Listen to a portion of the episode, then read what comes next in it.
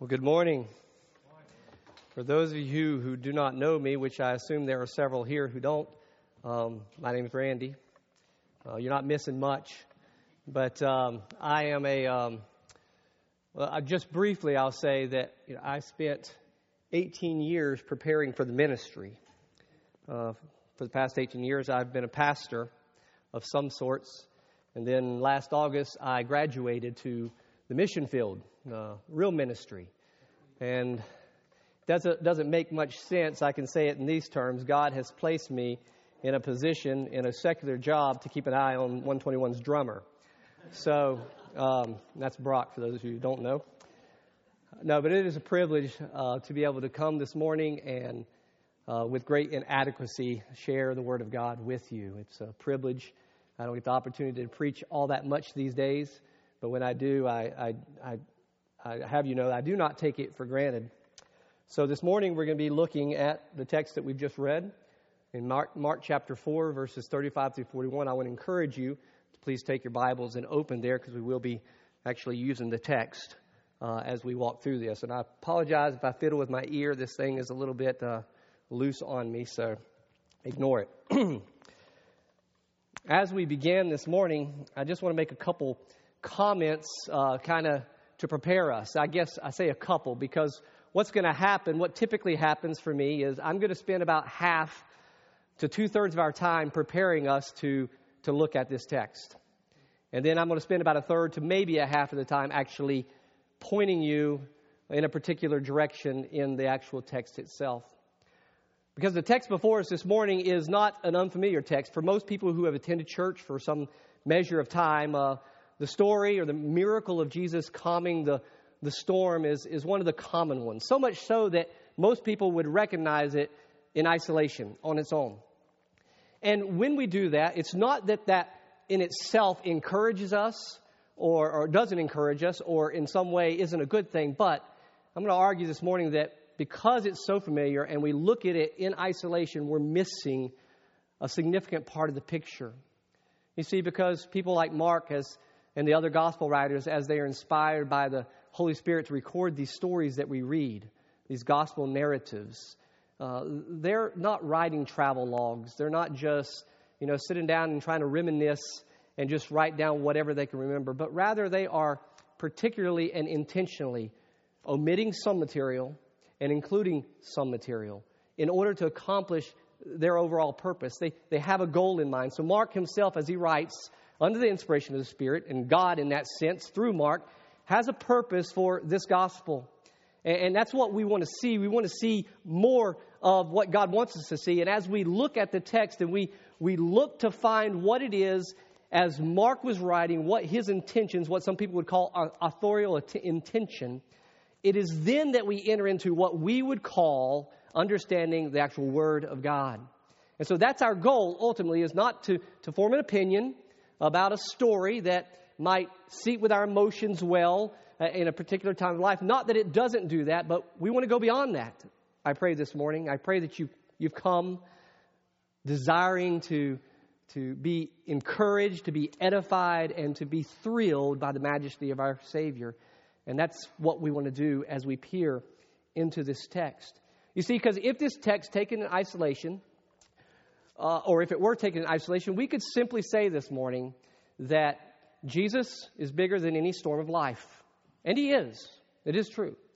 And that we as human beings are inadequate and lack faith, and therefore buck up and start believing. And if that's the case, then we're done. I, I don't need 30, 40 minutes to to, to tell you that. It, it's there. And I'm not saying that that isn't there in some sense, but I'm going to argue that's not what Mark ultimately is trying to help us see, to, to magnify to us through the recorded word. It's something, it is that, but it's something beyond that. And I'm going to argue that it's something much greater, much more hopeful as we see this text in light of its overall context. And so, in order for us to, to begin to do that, let me back up and get it kind of a running start. And by the way, let me insert here. I started this morning arriving by being told that about a year ago, Will heard uh, the most miraculous exegesis of this text about a, about a year ago. And I did tell him that tomorrow that will probably still be true. so don't hold me too, too high of a standard this morning. But as we've been looking through Mark, I'm, I'm not going all the way back to the beginning of Mark, but chapter 4. As we look at chapter 4, we have seen uh, somewhat of a transition because we, we've gone from these, these, these short narratives into this drawn out. It's kind of Mark parked for a little while on this teaching of Jesus. And he began with, with by teaching the parable of the soils. Uh, uh the, the seed being sown and uh, sown, yeah, in the, in the different soils and the responses. And Will preached that a couple weeks ago. And in that passage, the disciples were struggling, and so Jesus pulls them aside. They ask him about it, and what does he say to them? He, he first says it at the end of teaching, he says, Let whoever has ears to hear, let him hear. That's a call. We're to, uh, we need to remind that's a call. It's an invitation to those who have ears. And the question is, what does that mean? But then he says to the disciples, To you, it has been given to understand the mystery of the kingdom. Now, mystery, not because it's a mystery in our modern concept of mystery, like an Agatha Christie novel or something like that, but something that had been hidden, was being revealed, but now in Christ had, had been thrown into the open. It was, it was now being sh- shown forth for those who had ears to hear to see that. And so they were told to them, to those who follow Christ, it has been given to understand this mystery of the kingdom. But then, beginning in verse 21, which we looked at last week, what Jesus does is he begins to unpack the characteristics or the nature of that kingdom. Now, this is key to understanding in its context our passage today. Now, I can't give it to you in, in Josh's words, nor do I want to try to, so I'm, I'm kind of repackage that to serve my purpose this morning. But in, those, in that, that passage, what he does is he starts by giving us a, a purpose and a pursuit. The purpose of the kingdom was not to remain hidden. He told us that. It's not like a, a light that you hide under a bushel, it was to be shown forth. That was the purpose of the kingdom to, to be known, to be seen, to be understood. That's hopeful, right? It's not something that we walk around, scratch our heads, go, well, we just can't understand that. Well, we might not, but we can, and we will in fullness sometime. It's to be revealed. And then there's a pursuit that's given to us in that teaching, as he, as he said, talks about the measure to whom uh, with whatever measure you measure, to him it will be measured back and it'll be added to him. And, and what he is doing there is he is motivating this call to pursue this kingdom to those who would follow him. But then he then breaks down the characteristic of the kingdom. And I'm going to put it in four categories for you. Hopefully you'll remember this. First of all, that kingdom, let me make sure I don't get this out of order. That, that kingdom was imperceivable, seemingly imperceivable. What did he say? He said, Man plants a seed, he sleeps and he wakes night and day and he rises and it grows and he knows not how. It's as if you can't see. It's like watching a tree to grow. Stare out that window and watch those trees and wait for them to grow. It's imperceivable. It's not that it's not happening, but it's not one of those things that you just see right in front of your face. It's not only imperceivable, but it's independent. He said the earth by itself produces the fruit. And that reminds us that this kingdom is of such that regardless of you and me, it's happening. It's not dependent upon our input or our doing anything. It's going to happen. It's inevitable. He says at the end, there's a harvest. You put in the sickle because the harvest has come. This kingdom has begun and there is a consummation. That's a guarantee. And then finally and fourthly, in that passage, he shows us that not only is it imperceivable, independent, and um, inevitable, it is incredible. In comparison to what is being seen as it's starting to be unveiled in Christ, the end product, the fruit, is such a contrast. Jesus says, take a mustard seed, smallest, almost imperceivable if you're not careful, but the fruit it produces is so grand that the birds build their nests in it. So the comparison is the issue. It's going to be clear. It's incredible. This is the kingdom that Jesus now wants us to begin looking towards, to pursue. We should be, we should be desiring to see and understand this gospel kingdom that this man Jesus is talking about. And so his disciples, who are given ears to hear, they are being given the mystery of the kingdom. And so to us, we're to be pursuing that kingdom. Now, what happens in Mark's text is we often want to just draw a line right there and just start going. New scene, new day. Well, understand that while this next episode, this short narrative of the miracle at sea, happens immediately after what Jesus had just taught. I mean, that, that evening. It, that's not why Mark includes it. He could have easily omitted it. He includes it for a purpose. It just happens to be right there, and he does so because it is the initial illustration and unpacking of everything that he just taught them the imperceivability, the independence, the, the uh, um, what's my third one? The, the, the inevitable and the incredible. This is, now he's going to start, this is real life. Now, does that make this historical event just a metaphor? No. It actually happened, but Mark is now casting it in here to unpack for us the reality of this kingdom and what that shows us now as we look at this text is amazing. It's encouraging, it's edifying, it's exciting. At least it is to me. And so, one little thing I want to do before we get into that, I, I try not to do this often, but I felt like I had to do this this morning in order to help you see that connection. Um, because there is a connection between this passage and the previous passage that doesn't so easily come out in our English translations. And so, what Mark does is he employ, employs a grammatical device in order to cause us to be thinking of what was just said. And, you know, it's kind of like what I just did in introduction, right? I gave you a, a, a literary device, right? It's called alliteration to help you remember something. We do that all the time. Well, they did that as well. Mark does that here. He inserts something in the midst of this text that points us back so that we're going, oh, wait, this is about the kingdom. Let's, let's stay in that category and let's, let's read this text, this narrative, in light of that kingdom rather than separating it. And what he does happens as he's setting up this story. Now, everything that he gives us up to the point the disciples open their mouths is all background, it's all setting. It's preparing us for what's about to happen, which means we don't want to spend all our time on the setting.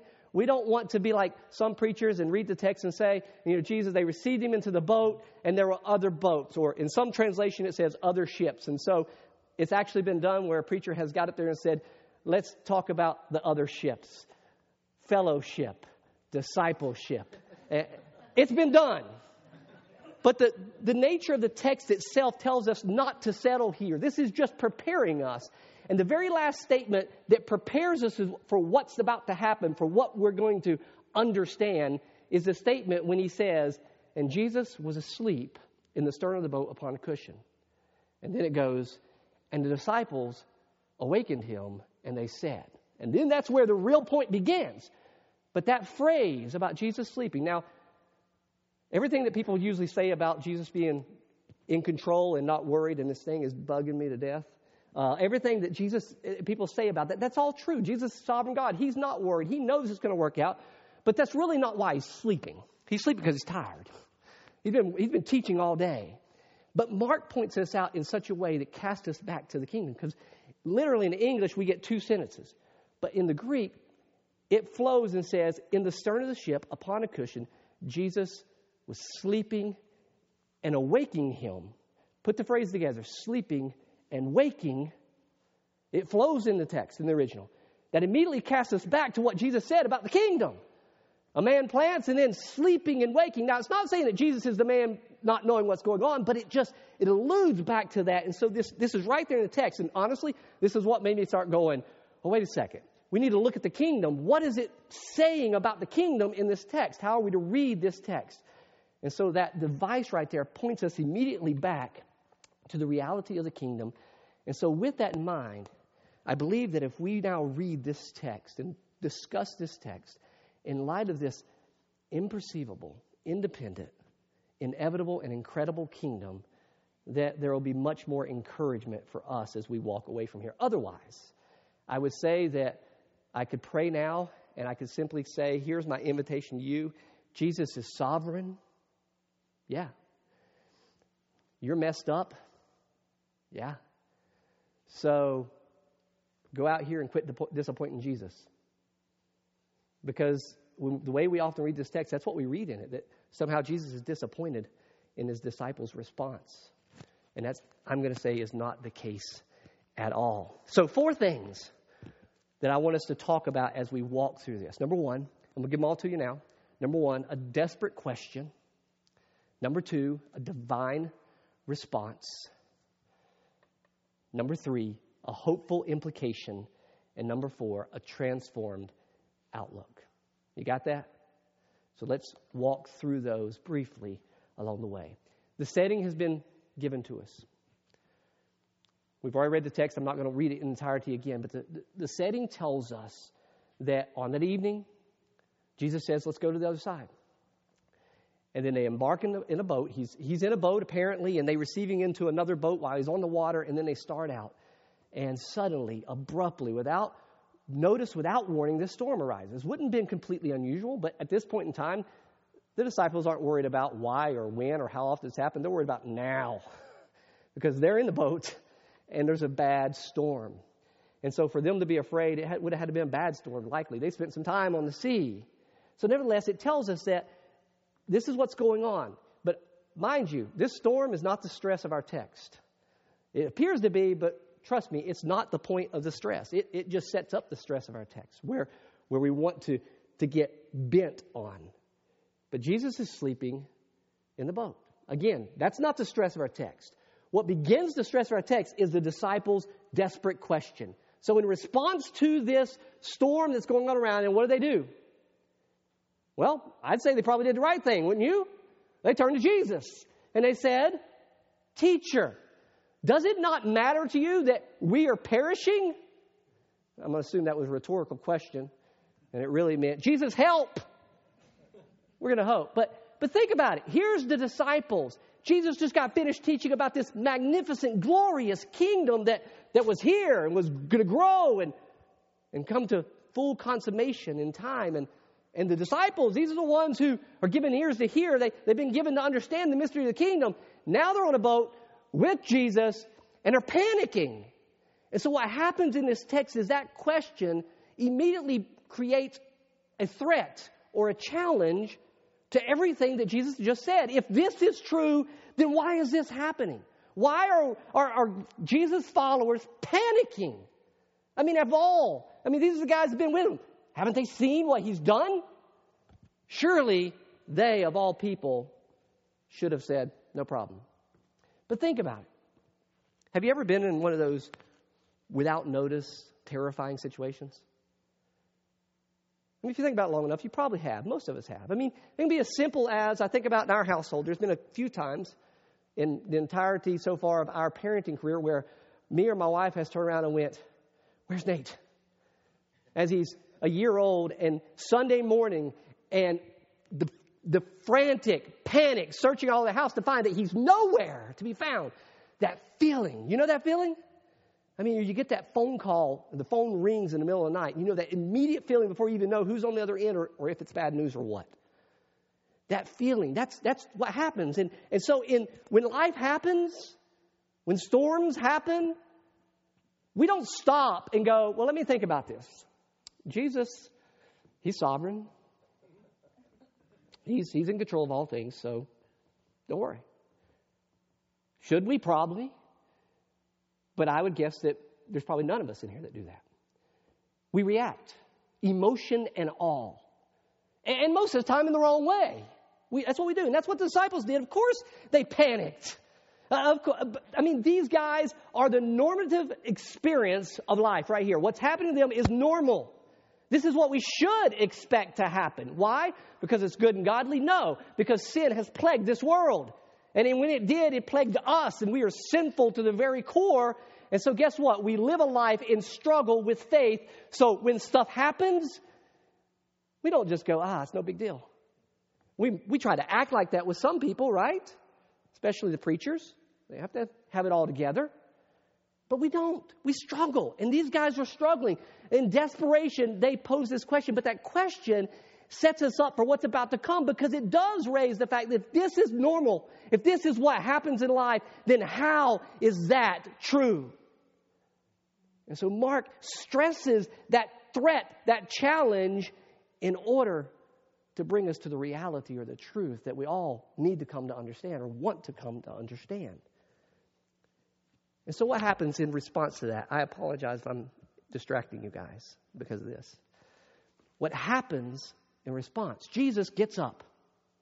He wakes up to the midst of this panic, and he gets up. And, and Mark doesn't tell us everything that happens, he just tells us what's important in this text.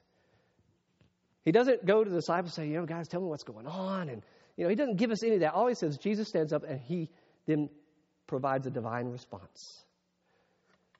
he says, it said, the text literally says, he rebuked the wind and he spoke to the sea and said. And then we get this phrase. It's really two words peace, be still.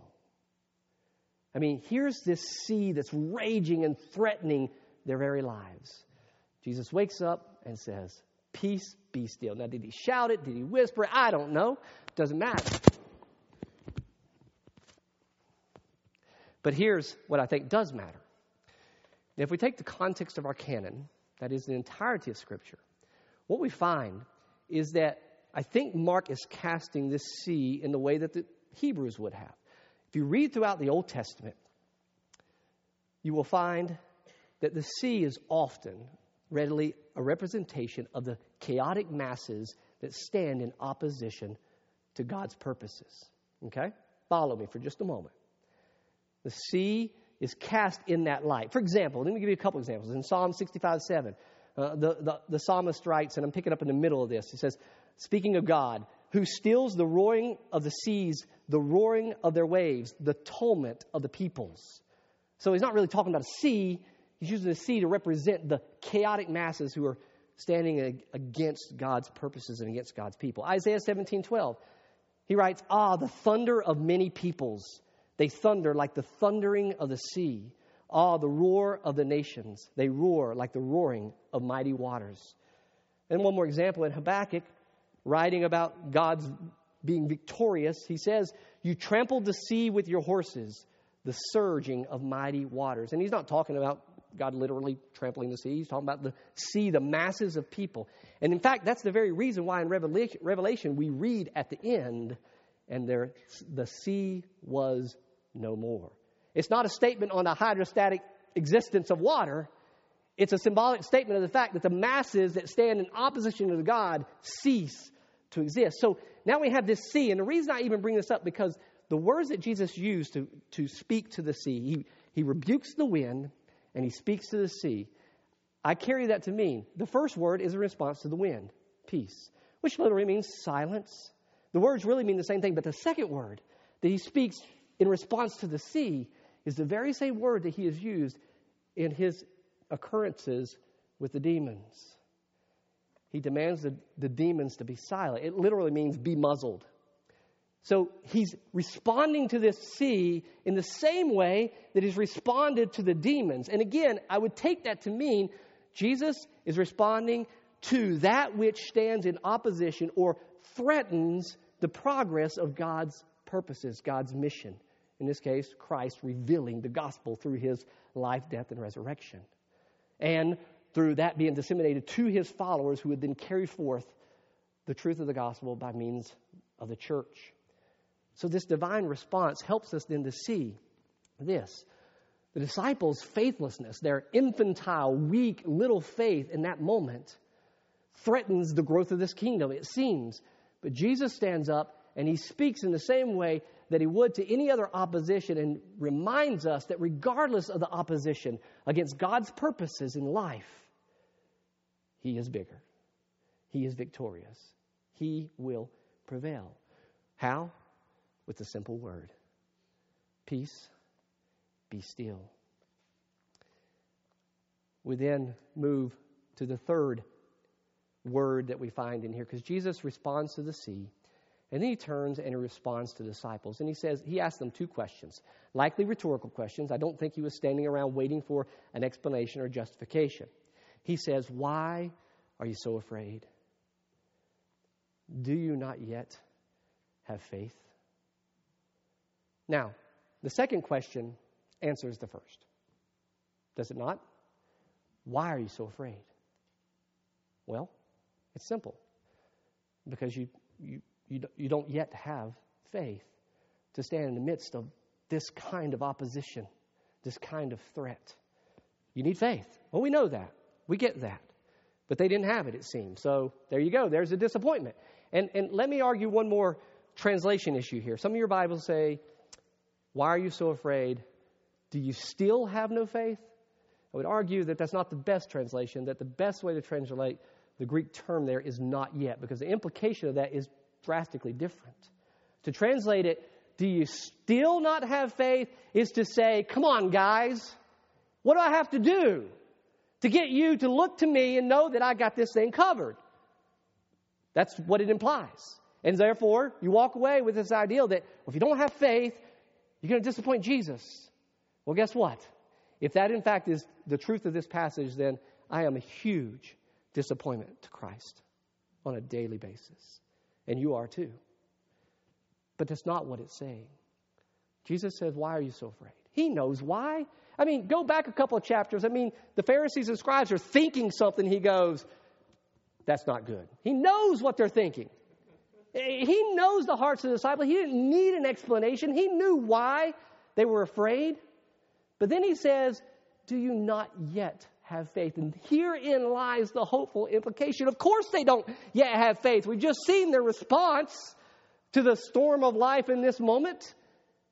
Jesus knows they don't have it. But when he says, Do you not yet have faith? it implies something yet to come. Because the ultimate answer is, You will. How do we know this? Go back to the kingdom, what Jesus just taught. This kingdom that comes via Jesus Christ and the truth of the gospel. It may be imperceivable in the happenings of life circumstances in this moment, but guess what? It's there. It doesn't depend on you, so guess what? Your lack of faith is no problem for God.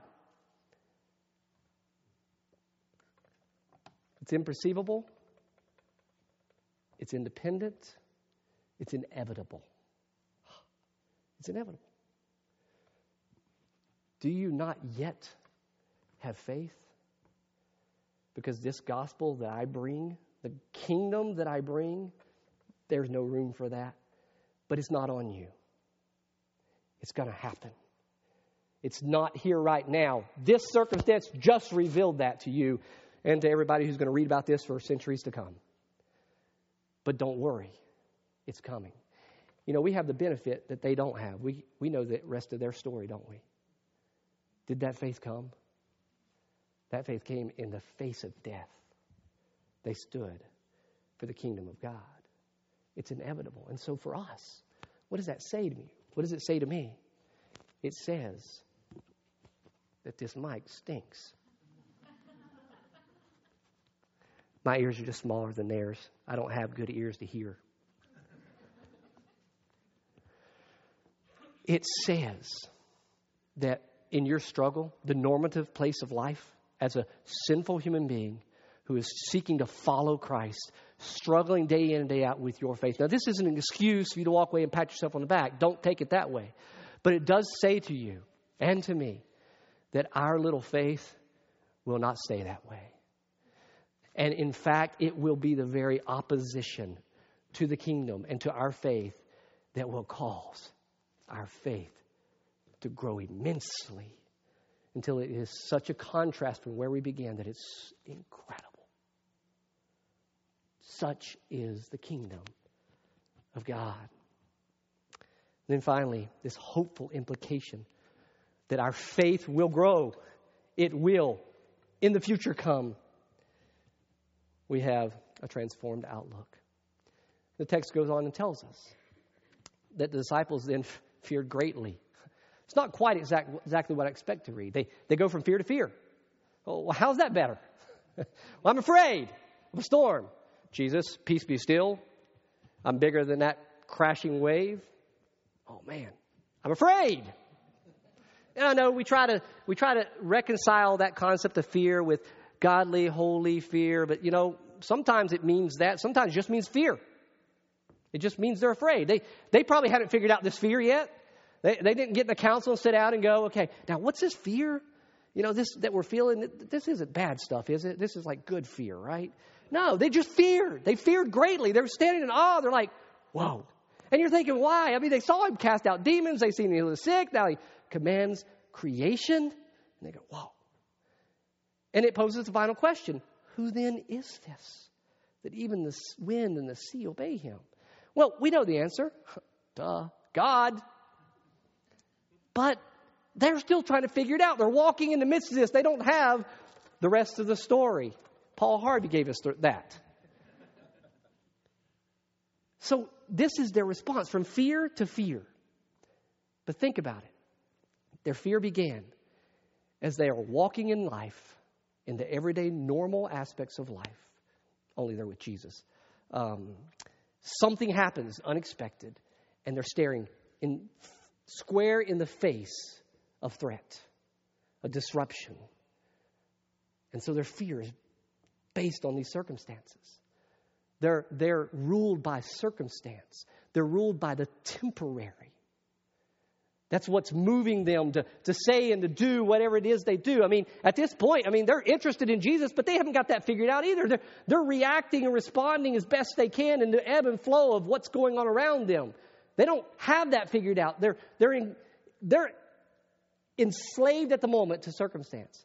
They walk through the short narrative to us, and at the end, they go from fear to staring square into the face of the kingdom itself, the face of Jesus Christ, the Lord of that kingdom, who is ushering that in via the gospel that he would live and die for and rise again for. So, yes, fear to fear.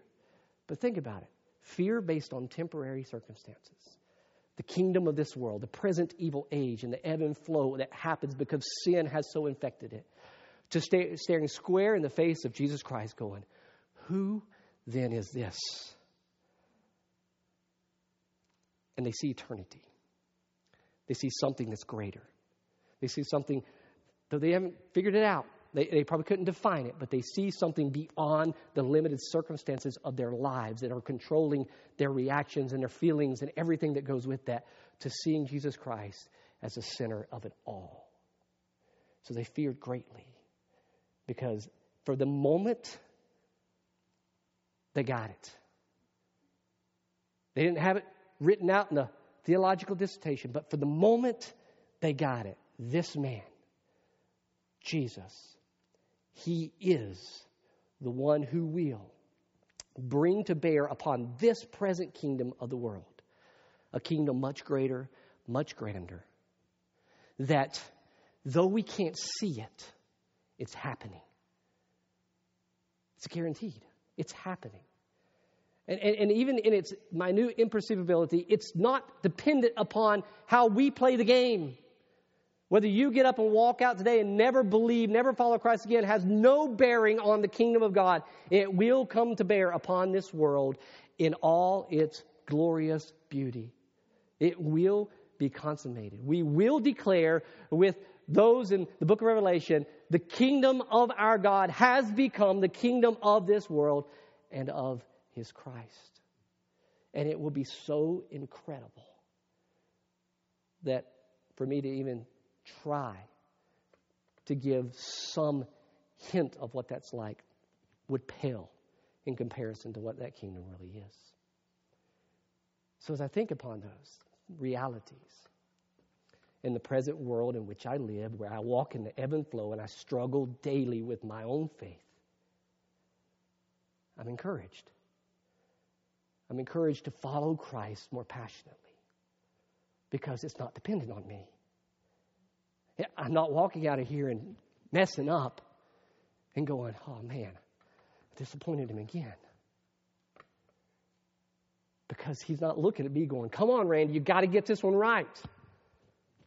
He's looking at me going, I got this. Because you see, we would argue, or many people would argue, well, you know, when the storms of life come, you just got to have faith. Well, what a trite saying. Is it true? Yeah, in some sense, but what a trite saying. Just, just have faith. So if you have faith, you could stand victorious over the circumstances of your life. Well, that's not at all what this teaches. In fact, this teaches us when you don't have faith, Jesus has got this. And guess what? Sometimes storms of life come, temporary storms of life, and from our perspective, we don't come out victorious. Things happen in this life that, in the temporal perspective, we lose. Children die. You lose jobs and you don't recover. That happens to good believers. A- ask the believers who are, and the families of the believers who are having their heads chopped off by extremist Muslims if, if they conquered their storm. It isn't about the storm, It's about the God of creation who's got this. I'll close this morning. I don't typically tell stories, but in light of this is going to be silly because I'm going to get teary over something really silly. So bear with me. But in light of this reality of this present, the kingdom that has broken through into the world in which we see and feel and live in, and we sometimes can't feel it or perceive it, or it feels like it's not there. In light of all that, things happen. May give us a glimpse of these very truths, even sometimes the minute things. And for those who know me, you'll understand a little bit about this. I'll make this brief. But my family and I moved back here from New Orleans, and I took a position. It, it was a heavy burden on our family. We took about a $30,000 pay cut in order to do so. So we, we struggle. This is not a pity story, this is just a reality. We struggle to make ends meet right now. Well, so part of our sacrificing for Jesus is we just don't eat out. You know, this is something we, we used to do pretty regularly. We don't anymore. Well, last night my wife says, Honey, is there any way we could just get some burgers? And so I'm like looking at it going, What am I supposed to say? I'm supposed to say no. So I go to my account, I pull up my account, and I go, Honey, we got $13 in the account. Ah, but being the good husband that I am, I sacrificed again. So I went to my overdraft and I transferred $20 so that we could go get some burgers. I know, poor me. This isn't to make you feel sorry for me. So I go up to Wendy's, the gourmet burger joint, and I place my order. And, I, and I'm selfish in this one because we're just getting burgers and fries, but I got a drink. Um, so I, I order all the food, and the guy goes, "That'll be twenty one oh five. And I go, "Oh man, left my wallet." So I was like, "Man, I'll be right back." So me and Nate, we go out the door, and I'm going to my car. I'm gonna cry over hamburgers. As I'm getting into my car, I turn around and this young black man is running out the door going, Hey man, come on back in. I'm like, What? And he's like, he's like, manager said, We'll make your food. I'm like, Okay. So they made our food and I said, I'll be back with the money. So I go home, we eat our food, and I told Jennifer, I said, Man, I don't want to go pay for it. Now we've already eaten it eaten it. So I go back up there and I walk in. That, that young man's at the register and he calls the manager over, young, young woman. And she says, I, didn't expect me to come back. she goes, well, I did it as a manager of meal. There's really no way I could, don't worry about it. So I just led to her. I said, let me tell you all a short story. And I told her a story. I said, this is where things are. And this was what happened tonight, and I just was able to say to him. So this serves as a reminder to me that God's got this. And it should be a reminder to you, whether you mean for it to be or not, that God's using you. That's the reality of the kingdom that we, as believers, live as members of. Though we live in the midst of the kingdom of this world, and it seems like all that's around us is this world and all its ills, we have a promise in the kingdom. And whether it's a real storm or whether it's a metaphorical storm of life, our lack of faith will not remain a lack of faith. And until then, and even when then happens, Jesus has got this. He's got it for you, and He's got it for me. But if you're here today, I have to say this. If you're here today and you don't believe, it's not an issue of weak infantile faith, it's just you just don't believe.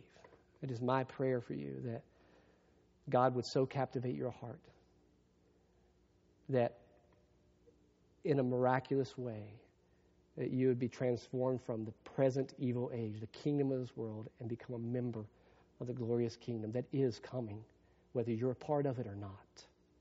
So it is our prayer that you would join the journey with us, watching this kingdom grow until it finally reaches its final and glorious consummation.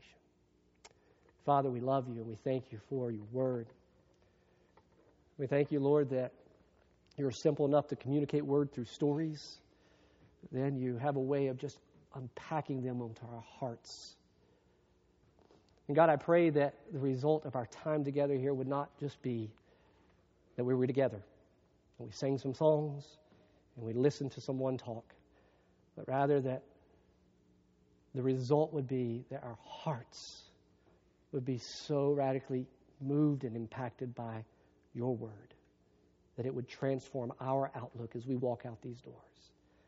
Sure, Lord, we, we know that we're going to walk out here and we're going to be faithless. But continually remind us that you got this and that the kingdom's coming. And when it comes, we get to join and share together in it. And so we labor not for this present kingdom, we labor for the kingdom that you have promised. Make us laborers, joyful laborers, in pursuit of seeing and savoring your beauty and your majesty.